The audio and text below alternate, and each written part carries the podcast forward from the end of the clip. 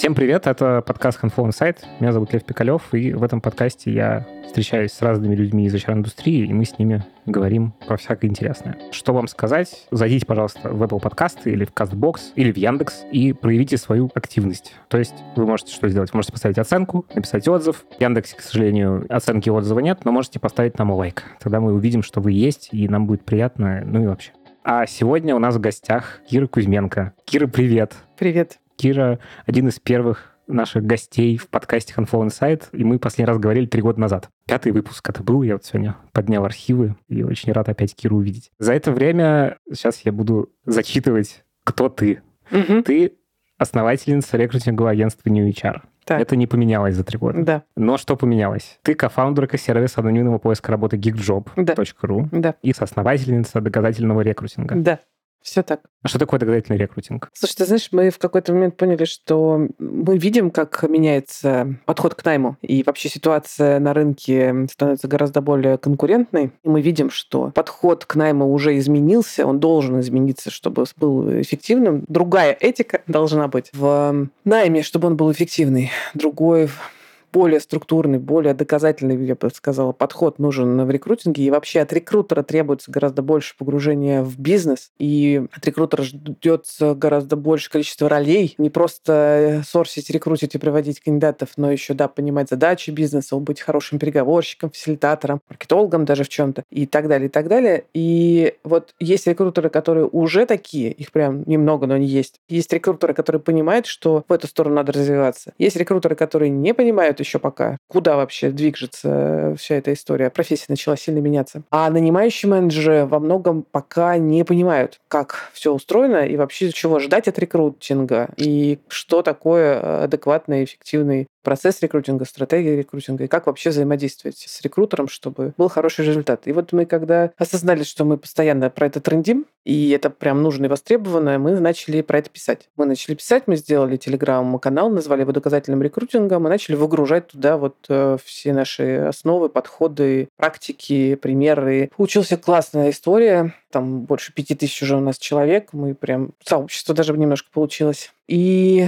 мы с Ксюшей Замуховской в какой-то момент поняли, что надо вообще-то как бы делать и курс. Все те наработки, которые там есть у нас в агентстве HR, у Ксюши по обучению рекрутеров, мы начали еще упаковывать в курс и сделали курс э, «Доказательный рекрутинг». Пока у нас только один. Первый модуль называется «Рекрутинг шаг ноль». Это про то, что нужно сделать рекрутеру на старте работы, на самом старте, чтобы сделать вакансию закрываемой. Это огромный курс.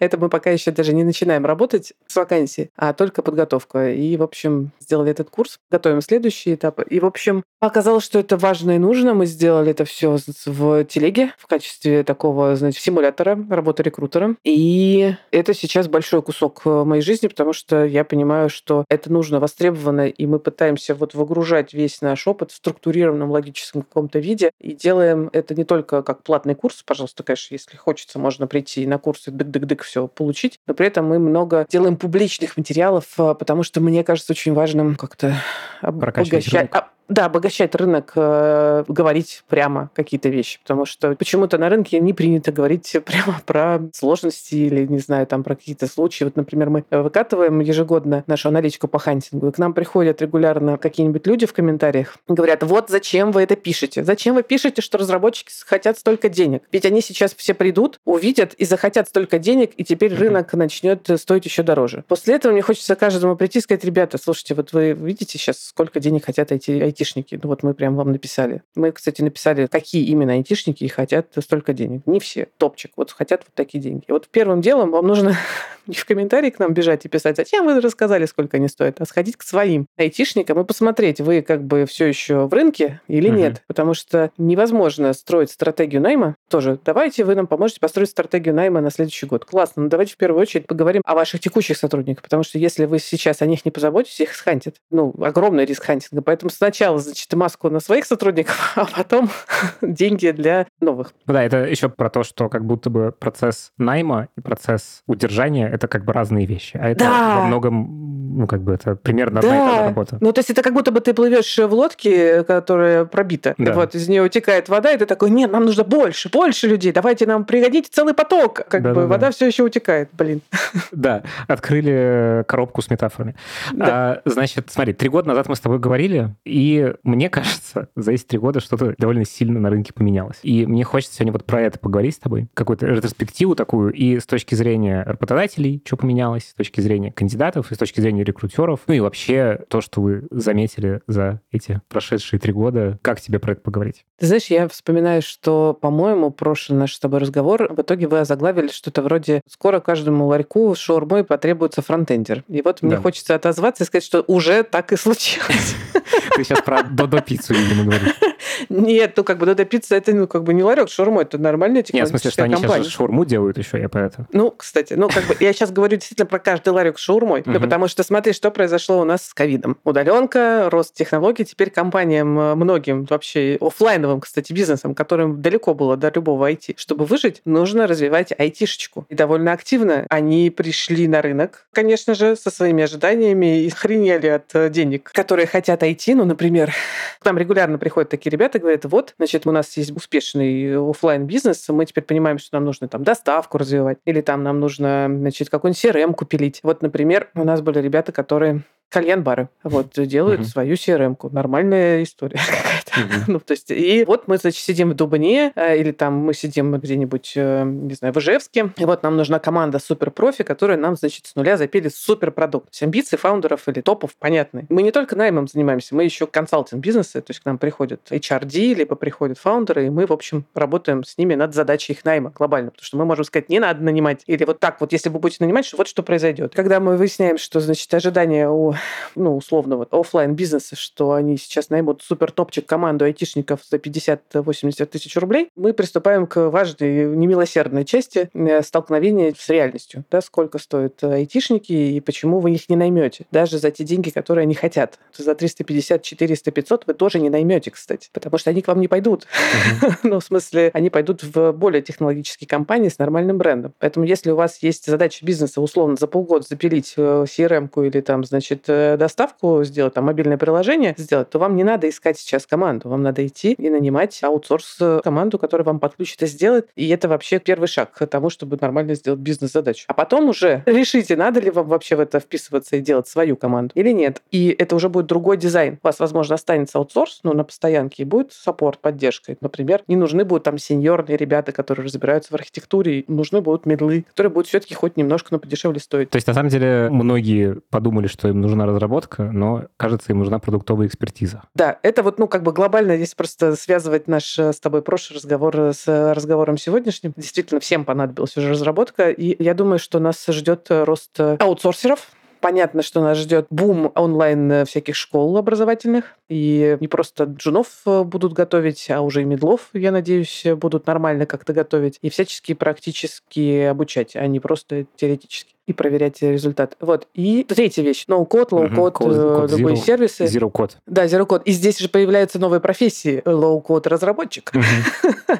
Я его когда посмотрела, поржала, потом начала разбираться, ну, как бы, что это такое. Но, по сути, это немножко похоже на веб-мастеров вот 10-летней давности. Ну, то есть там Tilda разработчик. Нет, вообще, первая реакция, как бы, наверное, посмеяться, но вообще это дико прекрасная вещь. Ну, в смысле, что это boost гигантский для всего. Да?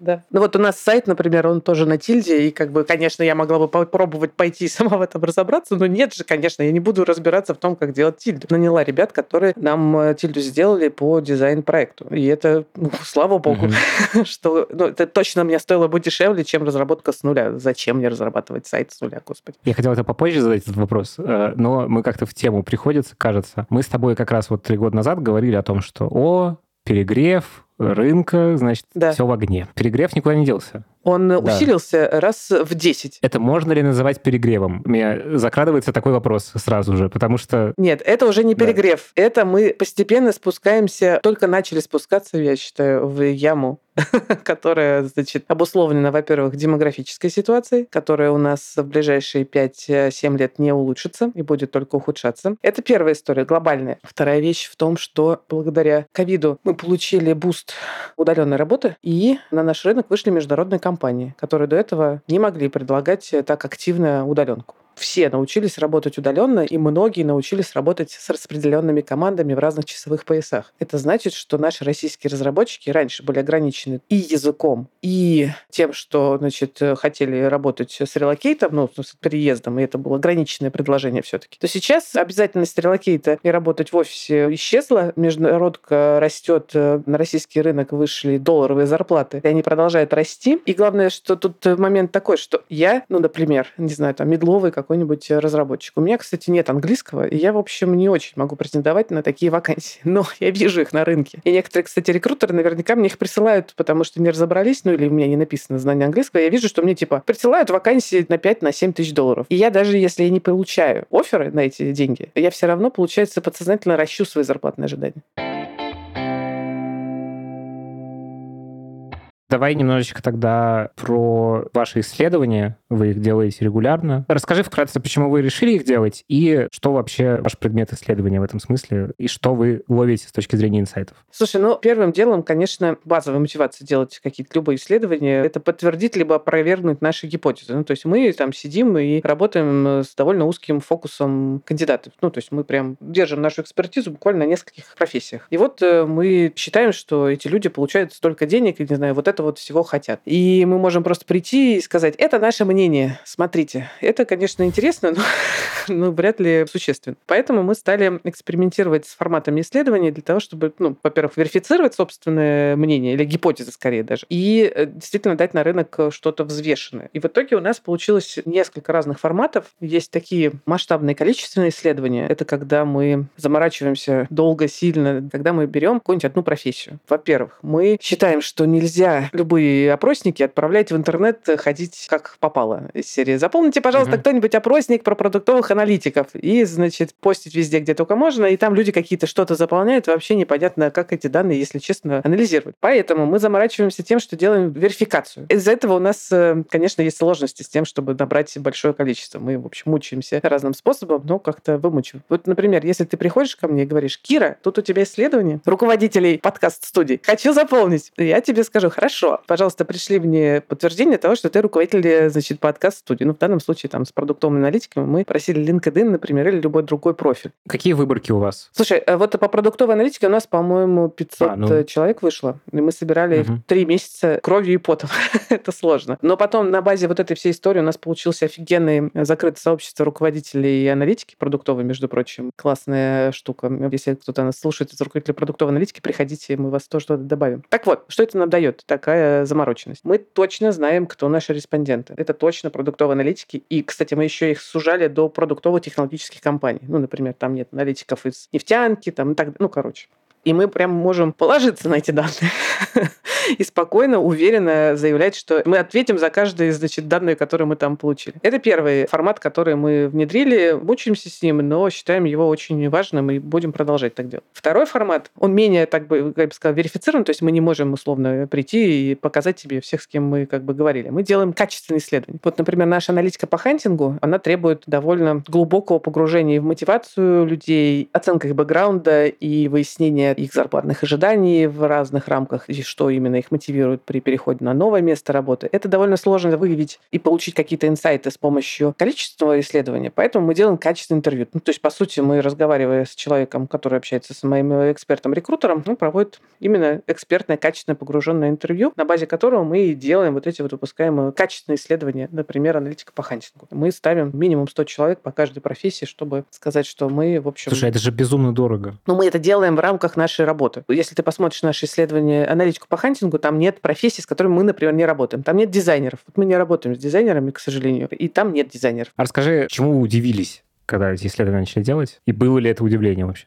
Я вот чуть сужу и скажу, что благодаря как раз отчасти вот таким вот нашим исследованиям мы очень сильно поняли вес бренда работодателя при выборе работодателя в такой конкурентной среде. Мы запустили как раз серию подкастов про DevRel, про техпиар и так далее. И в рамках этой истории вообще начали делать аудит бренда работодателя для некоторых наших клиентов. Потому что очень важно стало понять работодателю, а вот это вот все, что я делаю сейчас, рассказывая про себя, про рынок, про то, как у нас классно работает, это вообще кому-нибудь надо? И вот как раз аудит бренда работодателя, мы вот эти вещи чекаем. А что на самом деле? То есть вот человек может сказать, да, да, я слышал, читал там, ну, видел там какие-то выступления, все такое. Но я, конечно, никогда не пойду в эту компанию. А почему? Ну, потому что у меня там э, работают пара знакомых и рассказывают, один вот уже уволился, рассказывает, какой там э, жесть какая там происходит. HR-бренд история важная, Деврел история важная, но как будто бы король всего этого — это сарафан, который не такой управляемый король не сарафан. Король — честность и реальность, ну, в смысле, адекватный подход э, к людям. Короче, если ты неадекватно работаешь со своими людьми, то как угодно пиарь себя, все равно как бы уйдешь это в труху, не получишь ты нормального найма в итоге. Ну, собственно, мне вот кажется сейчас очень важный момент, что мы находимся в переломном, э, на переломном этапе. Если раньше был работодатель, э, король, сейчас... Ровно наоборот. Роли поменялись, и в роли неудачники сейчас выступают работодатели. Проиллюстрируем одной прекрасной цитатой, скриншотом из э, переписки с нашим кандидатом, он разрешил и поделиться. Мы вот все время говорим о том, что нормальный разработчик, э, опытный, востребованный, может получить офер там за неделю, за две недели, э, выбрать офер в смысле. А тут прям супер история, когда человек говорит, ну я, в общем, вышел в активный поиск и получил 16 оферов за две недели. 16 оферов. И, в общем, mm-hmm. это полтора оффера в день, Офигеть. по-моему, да? И это, в общем, нормальная ситуация сейчас на рынке. И про это ну, работодатели многие забывают. А это же вот та самая инверсия уже получилась. И тогда сейчас я вижу в этом много хорошего для рынка в целом, потому что кажется, что теперь можно не сидеть у токсичного работодателя. Или вот, например, хорошая история пойти и подумать, почему текущая команда у тебя работает. В чем преимущество, да? То есть что они такого видят в работе с тобой, что они, допустим, работают у тебя, хотя рынок очень конкурентный. Что еще в рынке поменялось, как тебе кажется, за эти три года? Очень сильно изменился как-то сказать-то, экосистемы наше все последние два года. Сбер, Яндекс, Mail, Озон, Авито, Тинькофф, МТС и так далее. Я думаю, что нас ждут еще другие экосистемы. Наличие экосистем на нашем рынке сильно изменило вот парадигму работы тоже с рынком. Почему это влияет? Потому что Экосистема — это мощный игрок. Это бизнес, который выходит на рынок и говорит, у меня вот супер амбициозные цели, и мне для них нужно там 500 разработчиков за, mm-hmm. нанять за полгода. И деньги есть, я готов это вкладывать и так далее. И что происходит в таком случае с нашими разработчиками? Они пылесосятся с рынка, их хантят любым способом. Вот, например, 2021 год мы со своей стороны заметили невероятный пылесос э, погошников. Go-разработчики, классный язык, который довольно легко, кстати, переходить из других языков. И часть компании в некоторых крупных экосистемах решили перейти на язык Go. Ну, то есть у них был PHP, у них был Python, Ruby у кого-то был, да, то есть сложно нанимать людей вот на этот стек, и мы теперь, значит, э, расширим наш стек до гошников. И что произошло в 2021 году? Мне моя команда говорит, кажется, что все гошники, которые хоть как-то были готовы менять работу, они поменяли работу в 2021 году. То есть где-то к концу года не осталось ни одного гошника, который бы не поменял работу в 2021 году и был бы готов хоть что-то рассматривать. То есть к концу года был невероятный дефицит госпециалистов любым способом хантили этих людей. Поэтому фактор экосистем, он, конечно, невероятно влияет. И когда мы писали свою аналитику для хантинга в сентябре, мы там, в общем, упоминали этот момент, и тем людям, которые нанимают Go и не являются экосистемой, мы рекомендовали как-то посмотреть в сторону других стеков. Для этого хорошо вот как раз макро смотреть рынок. Ты спрашиваешь, почему вот мы исследования делаем? Потому что это возможность широко смотреть на рынок, видеть такие масштабные тренды, исходя из этого понимать, как э, строить эффективную стратегию поиска. Приходят к нам ребята и говорят, вот мы тут, значит, стартап очередной мутим и хотим его написать, не знаю, там, ну пусть будет на Java. Это такой Java. Серьезно. А вы финтех-стартап пишете? Он говорит, нет, нет, не финтех, мы там сайт делаем, сервис. Зачем Java? Ну, у нас Team Lead пишет на Java, поэтому мы решили Java. Э, и ты, окей, сейчас мы с вами вам расскажем, что такое, значит, выбрать Java в качестве основного стека для, допустим, не финтех-проекта. Чем это вам грозит? Давайте поговорим. Раз, два, три, четыре, пять, вот такие риски. Вы все еще хотите Java? Ой, нет. Ну, то есть потому что это, значит, конкуренция за классных Java-специалистов с финтехом, который все-таки платит выше рынка, так или иначе. Немного или много. Это довольно специфичный язык, ну и т д д д д который, возможно, не решит ваши задачи Mm-hmm. В общем, это тоже часть стратегии бизнеса, ну, не только найма, но и бизнеса.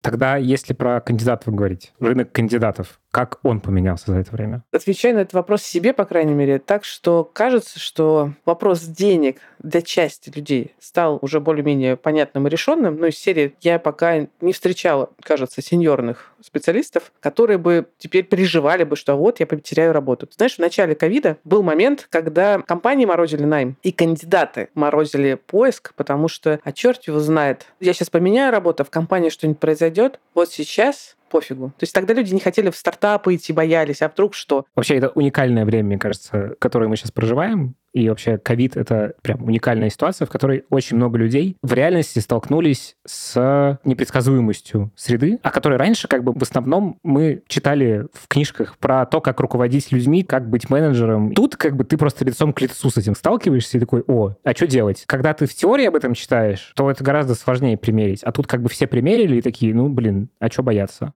Так и у кандидатов, которые говорят, ну, как бы выжили, в смысле, ну, все нормально было, ничего не полетело. А с другой стороны, стало понятно, что, ну, в целом э, заработок нормальный.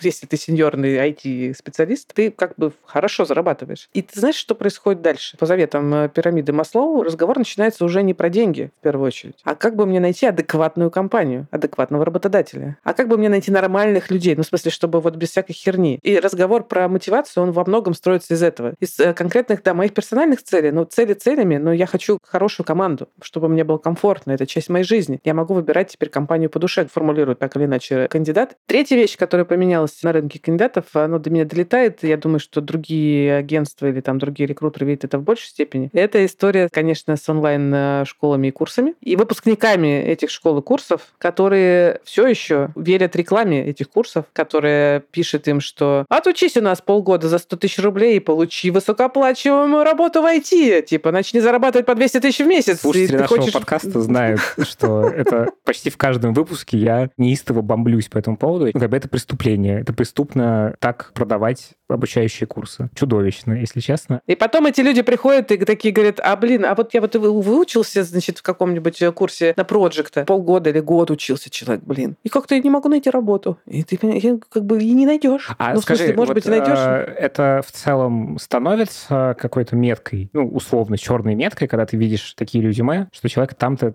где-то отучился? Я бы сказала, что обычно работодатели вообще не обращают внимания на то, учился ли человек на курсах. Курсы, пока сейчас есть ну, некоторое количество курсов, которые работодатель смотрит и говорит, о, это классно. Вот, да. например, среди продукт-менеджеров это Go Practice, конечно. Ну, если ты прошел uh-huh. Go Practice, это как минимум там небольшой плюсик к оценке резюме в целом. Все, так или иначе, там есть практическая составляющая, да, и это, ну, непростая. Я сама как бы сейчас его прохожу, я вижу, как бы, uh-huh. почему. Ну, как бы, если уж я это прошла, значит, я азы, ну, вот прям точно знаю, знаю, и как бы уже там с кейсами там поработала. Мы почему, например, в нашем доказательном рекрутинге тоже начали делать симулятор? Потому что, ну, как бы я понимаю, что прочитаешь лекции и что? Поэтому мы там сделали симулятор с нанимающим менеджером, который, значит, вот как настоящий нанимающий менеджер хочет от тебя странного, вот, и так далее. И как бы ты с ним будешь дальше взаимодействовать. Ну вот. И Go Practice — это прям хорошая э, теоретическая база, которая в симуляторе дает тебе столкновение с реальностью. Но курсы по разработке пока не встречала, значит, истории, чтобы наш любой нанимающий из любой компании, из крупной, средней, из стартапа, э, сказал, бы, ну вот если этот человек закончил такие курсы, я буду готов смотреть. Пофигу на курс. Ну, то есть э, все хотят смотреть на конкретные проекты, которые делал, на портфолио. Поэтому, когда к нам приходят вот э, ребята с курсов, мы говорим, слушайте, значит, вот теперь, теперь у вас все только начинается. В ближайшие два года вам нужно любым способом, хоть тушкой, хоть чучелком, за еду, не знаю, бесплатно, искать себе конкретные проекты в этой профессии. И просто ну, копить, копить, копить портфолио. Любым способом. По-другому никак. Никто вас не возьмет с курсов на работу. Ну, кто-то, наверное, возьмет, но я прям не встречал пока таких. Слушай, а по сравнению, вот, ну, три года назад мы говорили... Э, Их не было так много. Бум... Не было так много выпускников. Да, вот этот бум случился, то есть вы прям видите... Мне кажется, что я вижу э, очень мало, но, опять же, потому что мы выбираем работать с сеньорными ребятами, в первую очередь. Даже до нас это как бы докатывается, и иногда просто, ну, в смысле, нам все равно пишут, люди же, нам пишут взрослые люди, которые прям 50 лет пытаются поменять специализацию, потому что им сказали, что, значит, сейчас выучишься на тестировщика и будешь зарабатывать миллионы. И говорит, вот, а как мне найти работу? Блин, никак. А ты понимаешь, что с этим можно сделать? Ну, типа, какие-то... Можно принять меры, чтобы это все как-то выровнялось? Ну, разные есть курсы. И вот есть ребята, которые говорят, вот мы тут будем делать не просто обучать вас. Ребята из Лиги А, HTML Академия, они же делают вот эту историю с... Ты выпускник, ты там хорошо прошел наш курс, приходи, мы собираем проекты с рынка. Ну, это, по сути, такая, ну, немножко фриланс-биржу делают свою собственную, да, и я как работодатель могу туда прийти, поставить свои задания, мне там проект его декомпозирует, раздаст выпускникам, выпускники там что-то поделают, и я, кстати, потом могу нанять, если их захочу. То есть они обеспечивают своим выпускникам возможность практически применять эти знания на живых проектах настоящих. Ну и, кстати, надо дать должное ребятам из HTML Академии, что после их курсов действительно многие становятся джунами, приходят в компании. Это вообще не какая-то черная метка. И это как бы история про то, что компания, которая делает курс, говорит, мы, в общем, всерьез задумываемся о том, как помочь нашим выпускникам, а не как бы для галочки пишем это на баннерах рекламных. Давай тогда про рекрутинг. Давай.